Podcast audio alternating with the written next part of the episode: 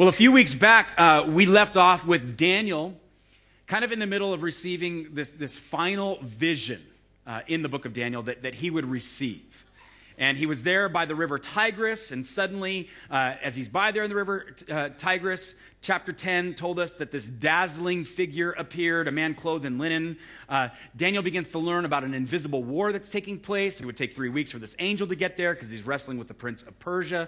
So he kind of gets a peek behind the curtain to see what's happening uh, in the midst of when you're praying for things and how there is a bigger thing, a bigger scenario that's taking place. The angel would then proceed to tell him what would take place in the future uh, that would be to come over the next four or five hundred years and even to the end of human history. Now, uh, as you read through chapter 11, uh, 1 through 35, we're not going to do that today, but you get one of the most detailed uh, perspectives of the visions that Daniel has been receiving. In these verses, uh, the angel predicts in great detail uh, the wars that will be fought between the kings of the north, Syria, and the kings of the south, Egypt. And that's something that did take place in history. Now, it's been said that in chapter 11 alone, that there are over 100 prophecies in that particular chapter that were fulfilled. Now, all of these kings are leading up to kind of an ultimate king, and that is the king of the north. Now, despite popular opinion, that is not Jon Snow. Um, but in chapter 11, verse 21, it tells us that this king of the north would be a very contemptible uh, person. Uh, for he will desecrate God's temple, so he would go into the temple there in Israel. Uh, he would severely persecute the Jewish people.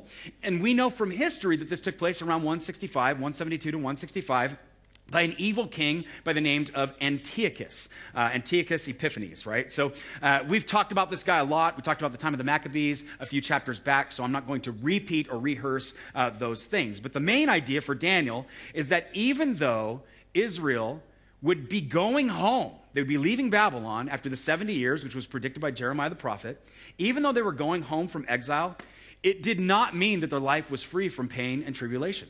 Like they weren't just going to sail off into the sunset and live in Jerusalem happily ever after. As a matter of fact, these stories, like these prophecies, tell us that life was going to be very hard for Israel. I think most of us could understand. Like life is hard, life is difficult. There are trials, there's tribulations, there's stuff that we go through. That is what Daniel is portraying for Israel until this time of the end. That God's people in Israel, for centuries to come, even to today, will be caught in the middle of all of these wars and they're going to suffer greatly up until what we're going to see here today this thing called the time of the end, where we see the last earthly kingdom with a last earthly king be ushered out and a new everlasting kingdom, this final kingdom that we've been discussing, will be established, which is the kingdom of God. So uh, let's listen to how the angel describes this last leader. So we have these, these leaders, we have world history kind of taking place. We talked about Medes and Persians and uh, the Syrians and Egyptians and all of these different armies. We talked about the kings of, of Greece. And now we come to this kind of last king, Antiochus, that, that would usher in this time. And then finally, there's a break in this last chapter, chapter 11, into chapter 12. And it tells us in verse 36, it shifts gears and starts talking about what most commentators believe is a new and different king sometime later. It says in verse 36 of chapter 11, And the king shall do as he wills. He shall exalt himself and magnify himself above every God, and shall speak astonishing things against the God of gods. He shall prosper till the indignation is accomplished for what is decreed shall be done. He shall pay no attention to the gods of his fathers or to the one beloved by women. He shall not pay attention to any other God, for he shall magnify himself above all. He shall honor the God of fortresses instead of these, a God whom his fathers did not know. He shall honor with gold and silver, with precious stones and costly gifts. He shall deal with the strongest fortresses with the help of a foreign God. Those who acknowledge him, he shall load with honor. He shall make them rulers over many, and he shall divide the land for a price. At the time of the end, the king of the south shall attack him, but the king of the north shall rush upon him like a whirlwind with chariots and horsemen and with many ships. And he shall come into countries and shall overflow and pass through. He shall come into the glorious land and tens of thousands shall fall, but these shall be delivered out of his hand Edom and Moab and the main part of the Ammonites. He shall stretch out his hand against the countries, and, he, uh, he, and the land of Egypt shall not escape. He shall become ruler of the treasures of gold, of silver, and all the precious things of Egypt, and the Libyans and the Cushites shall follow in his train. But news from the east and the north shall alarm him. He shall go out with great fury to destroy and, uh, and devote many to destruction. And he shall pitch his palatial tents between the sea and the glorious holy mountain. Yet he shall come to his end with none to help him. It would seem, most commentators believe, that the angel now shifts from this man Antiochus to an Antiochus type person, to an Antiochus, uh, to a type that is like him, but even greater and more evil than him during what is called now the time of the end. Now, the time of the end most likely means the time prior to the second coming of Christ uh, the angel begins to describe a final war, what we would look at in the book of Revelation as this final war of Armageddon taking place in human history. Now, this particular leader talks about a few characteristics of him here. Uh, is is war is his like deity. Uh, he's very powerful. Uh, this is an evil person. The New Testament calls him the Antichrist. And at the end of the time, uh, the Antichrist will make war with God's people. Now, instead of the other gods, which he has rejected, some people think that that means maybe uh, the gods of uh, like Judaism, that he rejected Yahweh. Other people think maybe it's Islam. There's all sorts of speculation that you can find out who he's rejecting. The point is, those are not his God. And the God that he serves is a God of fortresses. So literally, it means he is a man of war, and his desire is to continue to gain more and more world power. To those who acknowledge him as kind of this king of kings, the Bible says he will give the land and make them rulers over many. Now, it's possible that that is a reference, that the divided land is a reference to Israel itself, but it doesn't necessarily have to mean that. It could just mean lands anywhere. Thus, with warfare and political favors for his supporters, the Antichrist will rapidly gain control of the world. This is something that we are looking for in the future. Now, it sounds like this will be just kind of another battle if you read through chapter 11, that there's these battles of north and south and all these various kings, and there's marriages that have been arranged and then broken, and all these treaties that have been broken. And it sounds kind of like it's just another part of that particular story. But the author here, Daniel, references over and over now in this last section that this is the time of the end meaning that the stakes are seemingly raised. The kings of the north and the king of the south now are symbols of the combatants in the final war that is waged on the earth. Now, the king of the north is Antichrist, the king of the south possibly represents a nation truly to the south, uh, but it's a nation that is wanting to protect God's people. Now, the Antichrist, it says, will rush upon him like a whirlwind with chariots and horsemen with ships. The battle is pictured as being fought with like primitive weapons of the day, but if we know, like today, it very well could be massive weapons of like mass destruction. Verse 41 talks about uh, the beautiful land, and tens of thousands shall fall victim, but Edom and Moab and the main part of the Ammonites will escape from his power. Literally, the beautiful land would be the land of Israel, the place where God's people lived. Uh, verse 41 predicts Edom and they're going to escape. So the Antichrist will not attack the enemies of his people. These nations become literally his allies. Verse 42 and 43 talks about him stretching out his hand against the countries, and the land of Egypt shall not escape. He's going to become a ruler. He's going to have lots of silver and gold. And the point is, is that it seems like nothing is going to stop this last kingdom. It seems like this ruler is so much greater and so much more powerful.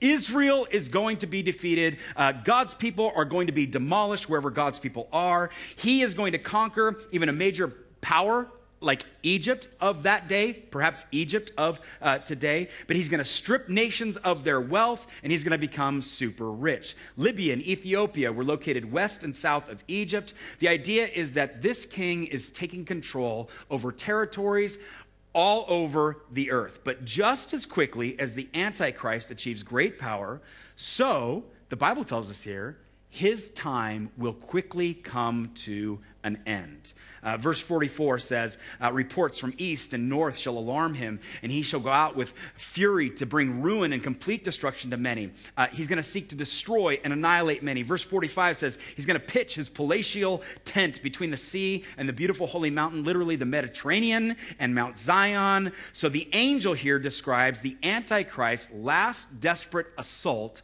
upon his people.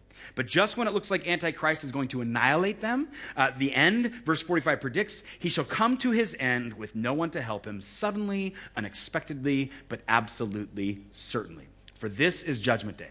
Uh, Daniel 7 26, we looked at this. Uh, it's the same picture we got there about Antichrist and the time of the end. It says, The court shall sit in judgment, his dominion shall be taken away, to be consumed and totally destroyed. Now, in the New Testament, Paul echoes this same thought with this same particular person. Uh, he calls this person, the Antichrist, the man of lawlessness. And it says, Then the lawless will be revealed, whom the Lord Jesus will destroy with the breath of his mouth, annihilating him by the manifestation of his coming. 2 Thessalonians chapter 2, verse 8.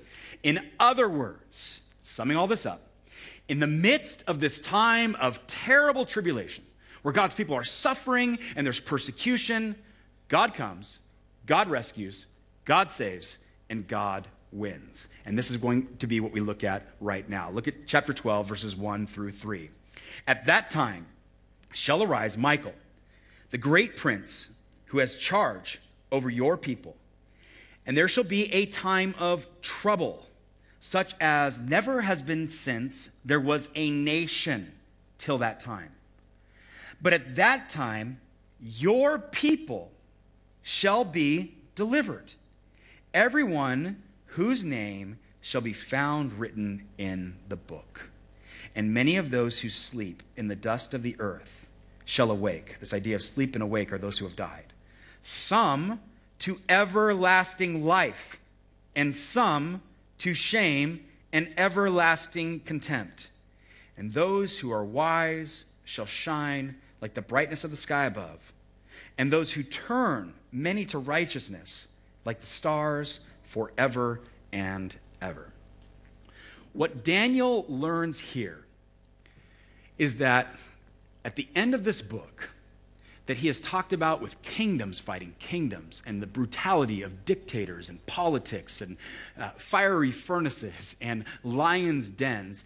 Uh, this, this book where Daniel has lived a life talking about wars and brutal battles hardships and difficulty, persecution and anguish, at the end of this book, he gets this word that says, Hope is coming.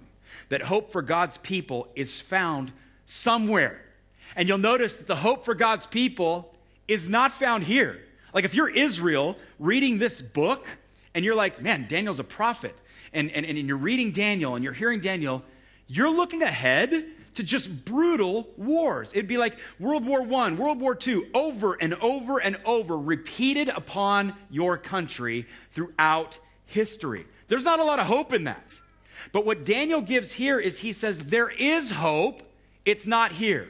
There is a hope found in this subject called everlasting life. Something that we know about in the book of Revelation is what we will find in this thing called the new heavens and the new earth. That hope is found in the last everlasting kingdom that will be established. Now, today, I want to just take some time here because I really think that that is the focal point of this text is that the, Daniel is receiving hope here in a life that's been very much filled with hopelessness, darkness, tragedy, hardship, right?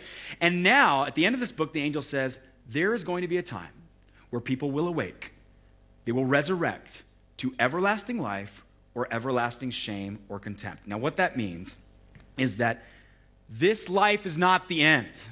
Like what you go through here is not final.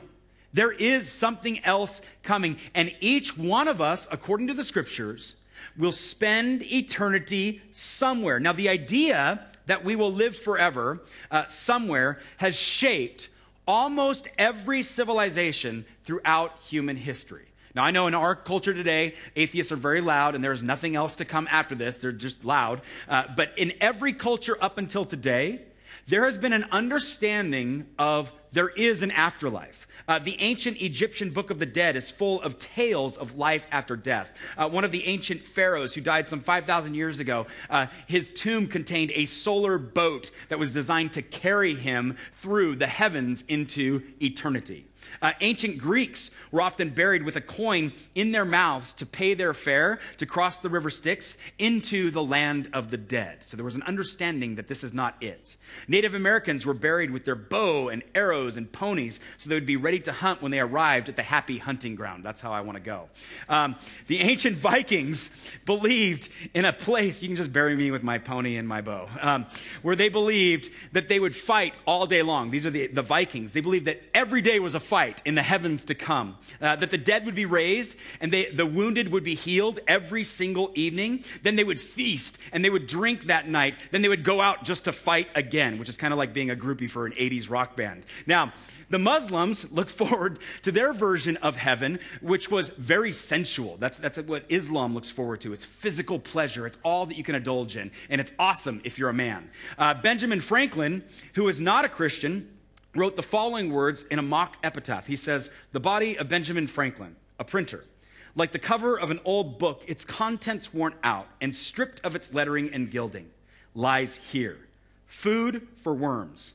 Yet the work itself shall not be lost, for it will, as he believed, appear once more in a new and more beautiful edition, corrected and amended by its author.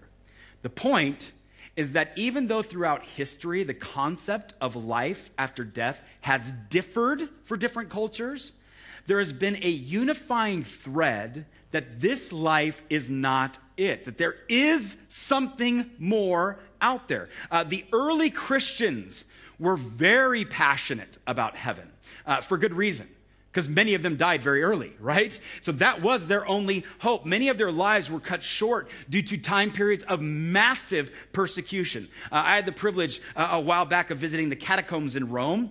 And heaven was portrayed in picture. Uh, the walls would portray heaven with like beautiful landscapes and children playing and people feasting, right? Paul the Apostle, when writing about the subject of heaven, had passionate joy when he talked about that particular subject. He would say things like, For me to live is Christ, but to die is gain. Like it is so much better. I desired to depart and be with Christ, he said, which is better by far. Philippians 1:21. He also wrote, as long as we are at home in this body, as long as we're here in this body, we are in a sense away from the Lord. And then he says, I or we would prefer to be away from the body and at home with the Lord. 2 Corinthians 5, 6, and 8, which helps us to understand that when you die, you go to be with the Lord. We'll talk more about that in a moment. Now, all the New Testament authors had just a deep affection and a hope for this next realm. Like heaven was what they lived for. They weren't living for Friday, right? They, weren't living for the next uh, thing here. There was something that they deeply longed for, and that was this hope in heaven. Daniel here ends this book that's filled with just bloody human history. It's filled with wars and battles and kingdoms and tragedies with the hope that there is a better king and a better kingdom that is coming. And it is a everlasting kingdom with this concept of everlasting life. And it just doesn't mean you're just living. No, it's life being at the fullness of what it could possibly be. So, my question for us as we kind of come to the end of this book of Daniel, as we live life and as we go through our own persecutions and trials here, do we have the same affection, the same stirring, the same, same hope in what is coming ahead? Because it's beautiful. Is there a deep and longing and excitement and a delight and a joy in our hope in the kingdom to come? Now, many people don't find that joy at all in the idea of heaven or everlasting life. And I think it's because our perspectives or what we have believed about heaven has been deeply uh, skewed. Like when I say the term heaven or everlasting life, what first comes to mind? I've said this before, but when I was growing up, heaven was essentially just the place you eternally went to, like when you died. You just kind of went to this floaty place. My theology came more from like Looney Tunes uh, than the Bible. Uh, Wiley Coyote, who would get like an anvil dropped on his head or fall off a cliff, you know, he'd get his wings and he'd kind of just float up there in this like state where, you know, you're, you're just kind of like a spiritual uh, type of being and you just kind of see him floating there with his halo and his wings, right? Um, as I got older, I started reading comics. I was a big fan of The Far Side. Anybody miss those? Uh, those comics, heaven was portrayed how? Typically with a chubby guy who had lost all of his hair, sitting on a cloud, strumming his harp, right? Um, so my understanding of heaven was that heaven was this like eternally disembodied state with angelic souls kind of floating on clouds without their bodies in eternal bliss and meditation and contemplation. That idea is much more it comes much more from Gnosticism and Plato than it actually does the Bible. Now, if you take that, which was my basic theological understanding of heaven growing up. Then you add in a little bit of Revelation 5, and now instead of riding on clouds, we're spending our disembodied eternity in an unending worship service, just singing as a teenager. Uh, the idea of a never ending church service in a disembodied state with men on clouds strumming harps for eternity sounded a lot more like hell than it did heaven, right? That's kind of how it was for me. Uh, for some, their, their perspective of what heaven looked like uh, is like the big family reunion. It's like family's all going to be back together. Again, that could be hell if you have a hellish, like perverse uh, person in your family, right? Because a lot of us got like Uncle Rico like hanging around, and that pervert, if he's going to be up there while I'm in heaven in my disembodied state, strumming on clouds, that's awkward.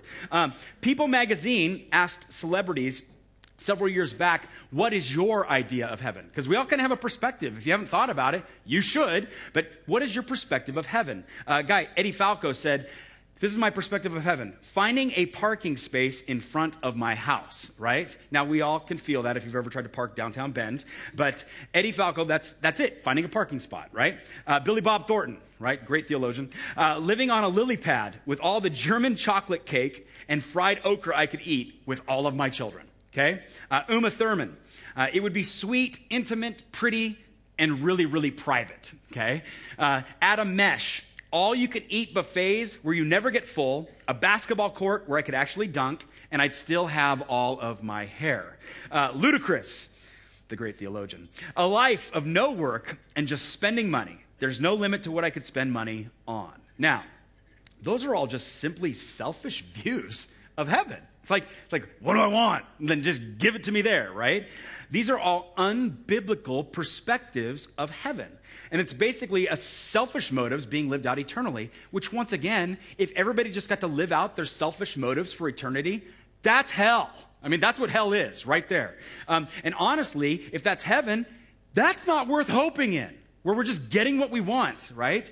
Uh, it falls woefully short of addressing what's really wrong with this world, our own selfishness, or realizing the plan of God's good creation from the beginning. So, we need a better, more biblical perspective understanding of what is everlasting life. Like, what is heaven? What, what is this going to be like? What, do, should I really look forward to this? Well, the Bible talks about the new heavens and the new earth. It kind of, kind of builds on this idea of Daniel. And, and it talks about that it is the better kingdom and the better king that really our hearts truly long for. And so today, my hope is as we've come to the end of Daniel, you're going, man, the kingdoms of this world are terrible.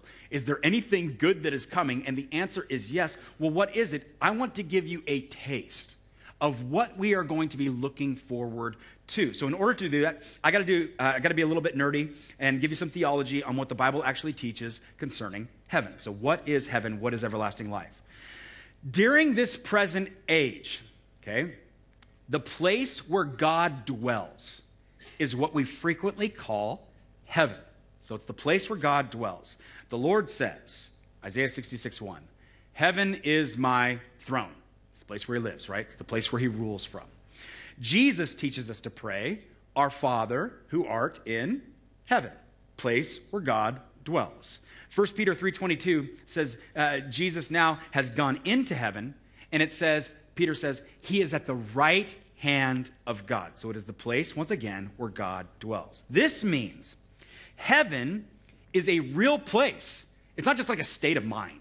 Okay? It's not just like an alternative universe or something like that. No, this means that heaven is a real place, and it's the place that Jesus actually ascended into in Acts chapter 1. It's the place where Jesus himself promised he went to prepare a place for you. He says, Hey, don't worry, I'm going away, I'm going to give you the Holy Spirit, and I'm going to go and prepare something for you. Uh, the Bible says, Eye has not seen, nor ear has heard the wonderful things that God has in store for us there. We can't even fathom how amazing it's going to be. Although we get little pieces of what it might be, we can't fathom how awesome it's going to be. According to Grudem, he defines this current heaven, so this heaven, place where God dwells, where he is now, right now, as we talk.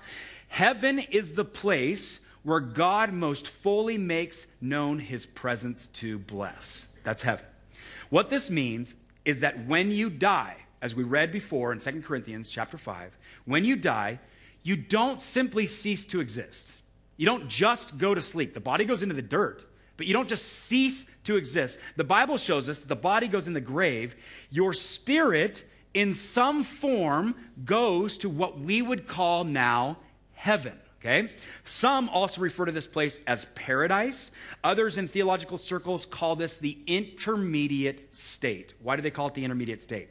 Because most Christians have this place and this place alone in mind when we think about heaven and eternity, this intermediate state this place where God is right now. We tend to think that it's that place where the soul goes to be with the Lord, and that's just kind of where we are with our souls with the Lord. We're in His presence, and that's, that's just all that heaven is. No, you are not going to live in that intermediate state in heaven forever. By definition, an intermediate state is just that temporary right? Uh, this place called heaven is better uh, than where Paul was in a prison cell but it is not the end, the final of what God had in store for his people.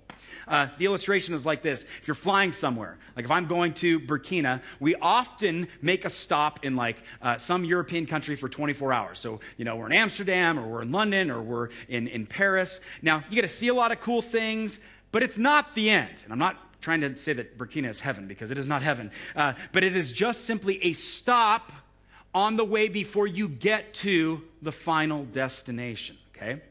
The Bible teaches us that something, something different than what we currently understand is heaven, something different than this intermediate state is actually coming. The Bible teaches that God, after the day of the Lord, after there's this time of judgment, He's actually, the Bible says, creating a new heaven and a new earth, according to the end of Revelation, and it is joined together.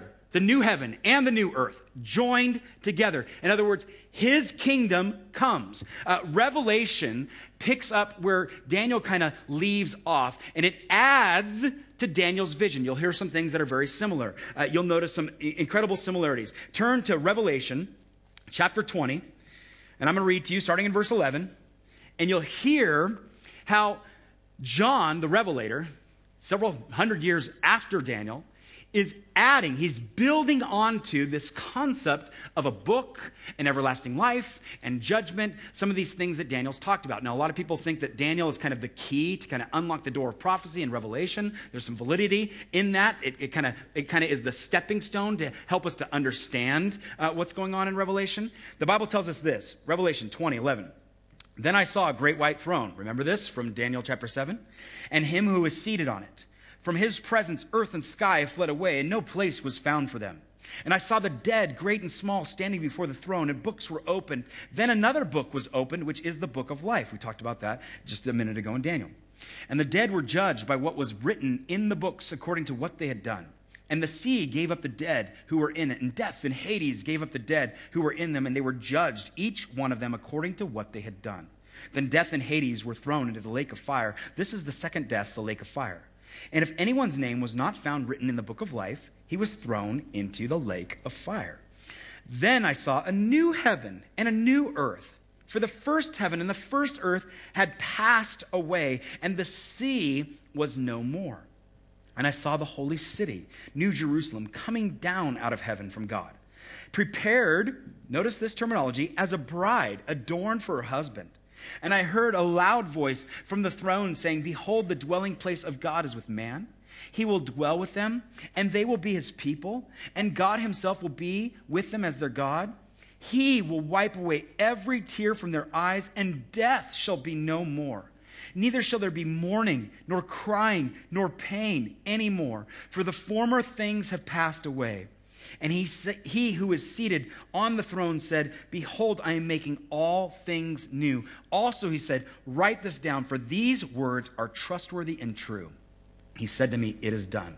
I am Alpha and Omega, the beginning and the end. To the thirsty, notice that term, I will give from the spring of the water of life without payment. Chapter 22. Then the angel showed me the river of the water of life, bright as crystal, flowing from the throne of God and of the Lamb through the middle of the street of the city. Also on either side of the river, the tree of life, with its 12 kinds of fruits, yielding its fruit each month. The leaves of the tree were for the healing of the nations, or you could say kingdoms. No longer will there be anything accursed, but the throne of God and of the Lamb will be in it, and his servants will worship him. They will see his face, his name will be on their foreheads and night will be no more. They will need no light of lamp or sun, for the Lord God will be their light, and they will reign forever and ever.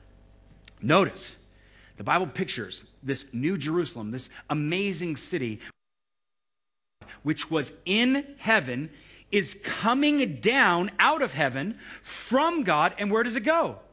To this new earth. From that time on, the Bible says the dwelling of God will be with redeemed mankind on earth. Some argue that the new earth shouldn't be called heaven, but it seems clear that if God's special dwelling place is what we define heaven as, and we're told that the dwelling of God will be with mankind on earth, then heaven and the new earth are essentially in the same place. Now, we're told that the throne of God and of the Lamb is in the New Jerusalem. It's the place, the throne is where you reign and you rule from, and that place is now collided with a part of this new earth. Chapter 22, verse 1. Again, it seems clear that wherever God dwells with his people, wherever God sits on a throne, that is called heaven. So, heaven and this new earth perspective is what we have to look forward to. Uh, theologian Anthony Hoekema, he writes this The New Jerusalem does not remain in a heaven far off space, but it comes down to a renewed earth. There, the redeemed will spend eternity in resurrected bodies, not just floating around. So, heaven and earth, now separated, will then be merged. The new earth will also be heaven, since God will dwell there with his people that God would come down to the new earth to live with us fits perfectly even in with the original plan of creation. Think about it. God, when he creates Adam, has friendship with Adam. They have community together. They talk together.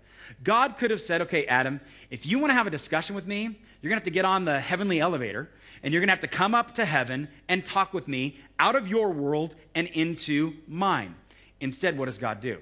The Bible tells us he came down to walk with them in their world. Genesis 3 8. Uh, Jesus says, Of anyone who would be my disciple, my Father will love him, and we will come to him and make our home with them. John 14 23. This is a picture of God's ultimate plan. Not to take us up to live in a realm made for Him, but to come down and live with us in the realm he made for us. So, do you hear what I'm saying? What Revelation does is Revelation brings the Bible back full circle. The Bible starts in a garden uh, on this earth without sin, where God dwelt with Adam and Eve, and he actually walks with them and talks with them and dwells with them. The Bible ends back in this garden in a redeemed, restored earth. In Eden, there was no sin, no death, no curse. On this new earth, once again, we come full circle. Uh, there's no more sin, no more death, no more curse.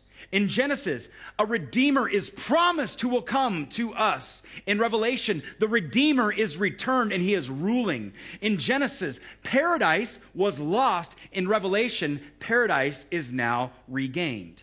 In Genesis, humanity's stewardship is virtually given away because of the fall. In Revelation, humanity's stewardship is given back to the divine King Jesus. It's here that there are no more tears, there is no more pain, and there is no more death. It's what your heart deeply longs for. We deeply long for a forever world with all of the beauty and none of the ugliness of the curse of sin and death of the curse of the kingdoms that we've discussed and talked about, of the kingdoms that continue on to this day. It's the new Eden where you will have a new resurrected body and you will not be less human, but more human than you have ever, ever been. Where you will get to experience all the joys of what you experience here but without the sin that you've done towards other to break relationship or the sins that have been done towards you. Without injustice without hurt without shame without guilt without pain without suffering without tribulation it is what our heart longs for and it's why we look at life here and we think this isn't right. It's on the new earth that we get to do new earthly things like what? Well like they were intended to do in the garden you eat, you drink, you enjoy rivers and city streets. The Bible talks about uh, this paved street of gold. There will be a city. It will be beautiful. There will be imagination, even beyond what we can fathom. There is music and there is art and activities done in its perfect state, all to the glory of God. There is creativity and ingenuity. There's invention. Uh, most writers tend to describe like amazing food. It's the marriage feast of the Lamb. It's the better wine. It's the better party. It's the better garden. It's the more beautiful sunset. It's the better intimacy. It's the better relationship that we actually get to have with creation and creator. It's all of those things untainted by the fall. And you notice here, how does the Bible describe what this new Jerusalem is? This, it's described as a gift for a bride.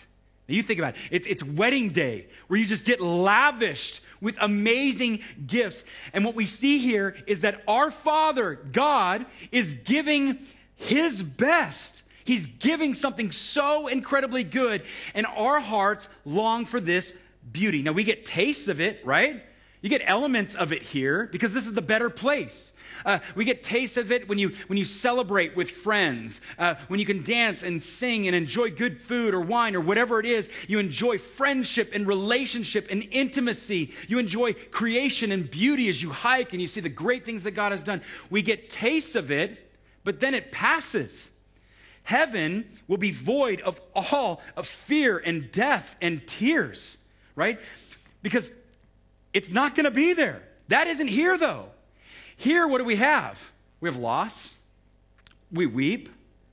We weep when people go into the grave. We weep when we lose people. We weep over injustice. We weep over loss. And that's okay to do. Jesus showed us that. The God man who came down, who dwelt among us when his friend Lazarus died. Like, he didn't say, hey, don't worry about it. I'm going to resurrect him anyways. He didn't say, hey, don't worry about it. We're, we're going to a better place. It's all going to be okay. No. He wept on behalf of his friend because he wept because the fall causes us to weep. Uh, Paul would say that for those that go into the grave, friends, family, spouses, husbands, like, like daughters, we weep, but we don't weep like those that have no hope. Because we have a hope in an everlasting kingdom, there is something more beautiful that is coming. And I just want to paint this picture of beauty for us because we're going to experience loss. We're going to look at the stuff in this world and you're going to go, God, do you even care? Like, do you even know?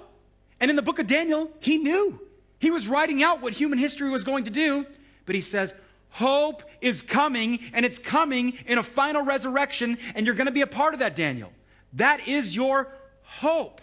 But even more important than beauty, Okay, because we can describe the beauty and the awesome things that we're going to get to experience in this new place. More important than God's people from all nations, which the nations are even going to be healed. More important by far than freedom from even pain and sorrow, which we long for. More important by far, the Bible talks about this time, and it's going to be different than, than, than what we've experienced here, that the dwelling of God is with men. He will dwell with them. And it says, and they shall be his people. This is the last kingdom. This is the final moment of history. And this is this moment where you will feel ultimately, finally home. This home here, now, our natural state is not normal. What we see and what we hear people debate on talk radio, and, and we hear people discuss and tweet and argue about, this is not normal. Sin and death and suffering and war and poverty were not the way it was intended to be. It's not natural. The kingdoms of this world, they are not normal. World leaders are not normal. They are devastating results of rebellion against God. We long for a return to paradise. We long for it. We deeply long for this perfect world, which is why we debate all the stuff going on in our world because we long for something that's so much better. Romans tells us that all creation is groaning, that's including you and even the person that doesn't believe that they were created. We long for something better. And what's amazing is that those desires that are deep down in there, there is a reality of those. They're a reality of what God has promised. He promises a home that will never be destroyed. He promises a kingdom that will not fade. He promises a city with unshakable foundations. He promises an incorruptible inheritance. What does that do to your heart?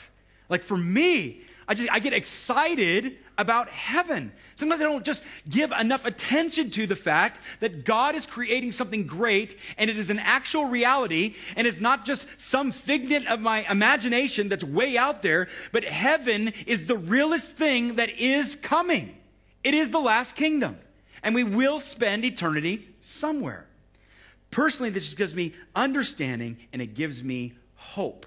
The understanding is that this is why, this is why this hope that I have, this thing, eternity in my heart, is why I am not satisfied here. It's why I get frustrated here. It's why you experience things and you're like, wait a minute, that was it? It's like when you were a kid and you did something and you thought it was absolutely amazing, like the best thing in the world, and you go back to it and it's horrible, right? It's like you go to Disneyland, you're like, this is awesome. You go to Disneyland now and you're like, this is expensive, right? You're longing for a place a relationship that you never had. It's the hope that we have is that it has come in Christ and it is coming and will be ushered in, and it is far greater than you could ever ask or think. For when God dwells with man, every living thing, including corrupt, evil kingdoms, the Bible says there in Genesis or Revelation 22, even the nations, the nations are healed. Relationship with God, healed. Relationship with people around you, healed, restored. It is the better kingdom. Now, we need this understanding and hope because this time, here, now, on this earth, is so mixed with both elements of beauty. Oh, I love that. And difficulty. I hate that.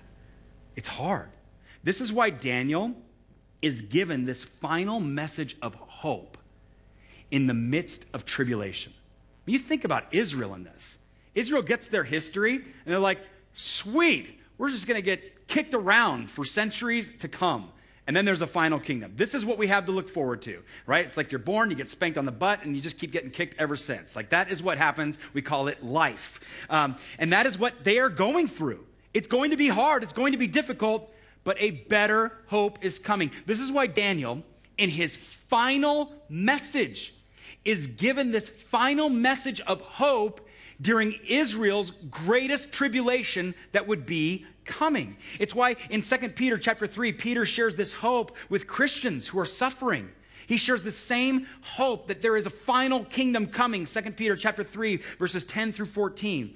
This is why John the revelator, revealed this hope to Christians in Revelation that were being martyred and burned at the stake. They were being split in two. It was this hope, the hope of something coming that allowed them to face far worse things than we may face here today. We need hope like this for courage because life is really hard. Listen to me. If you're dealing with stuff, you're dealing with frustration and pain, you're dealing with loss that has come or may be coming.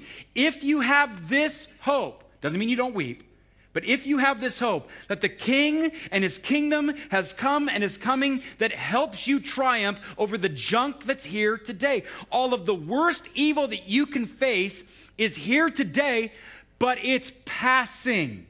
You will walk through the valley of the shadow of death, and He walks through it with you, a good shepherd that's also experienced what it's like to walk through death. There is a better beauty, there's a better destiny, there's a better hope that's coming, and that changes you.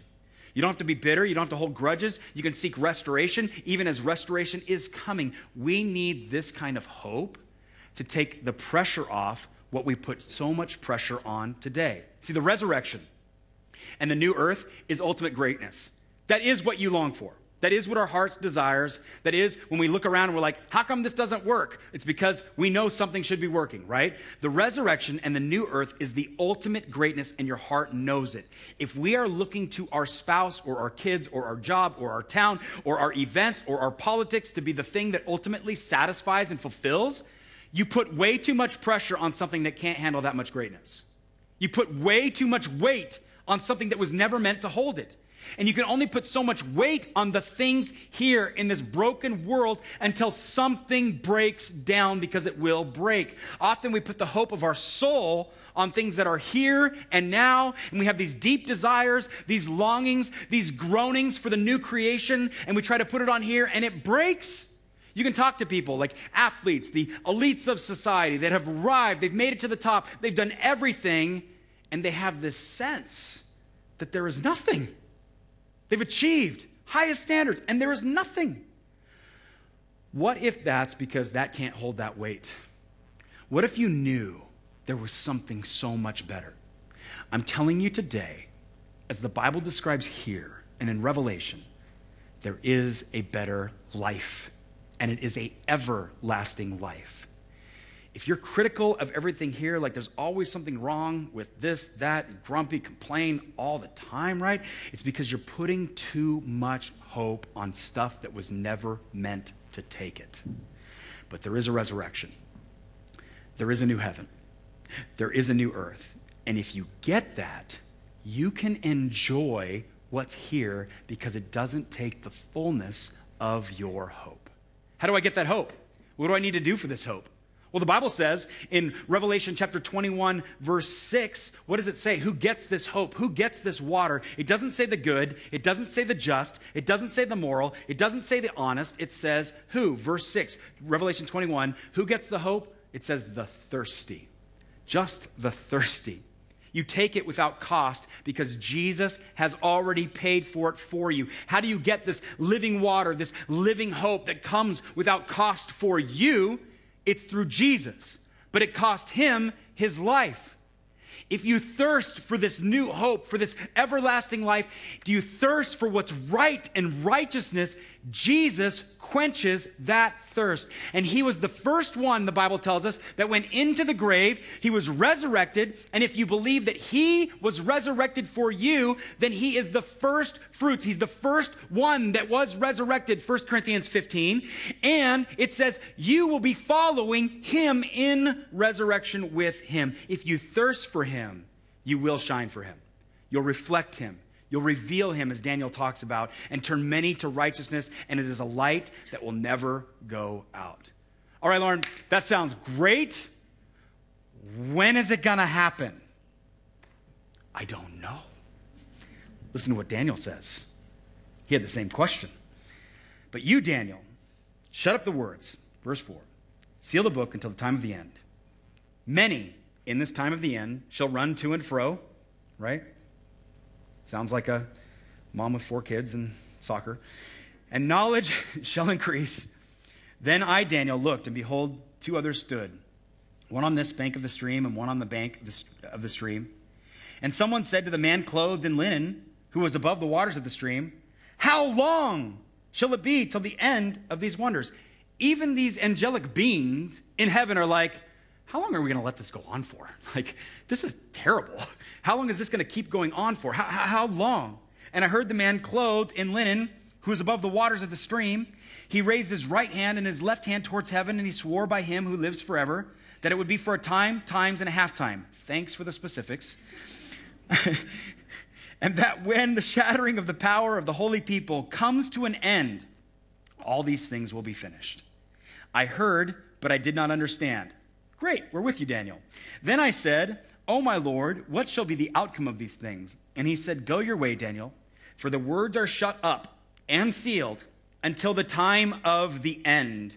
Many shall purify themselves and make themselves white and be refined, but the wicked shall act wickedly, and none of the wicked shall understand, but those who are wise shall understand.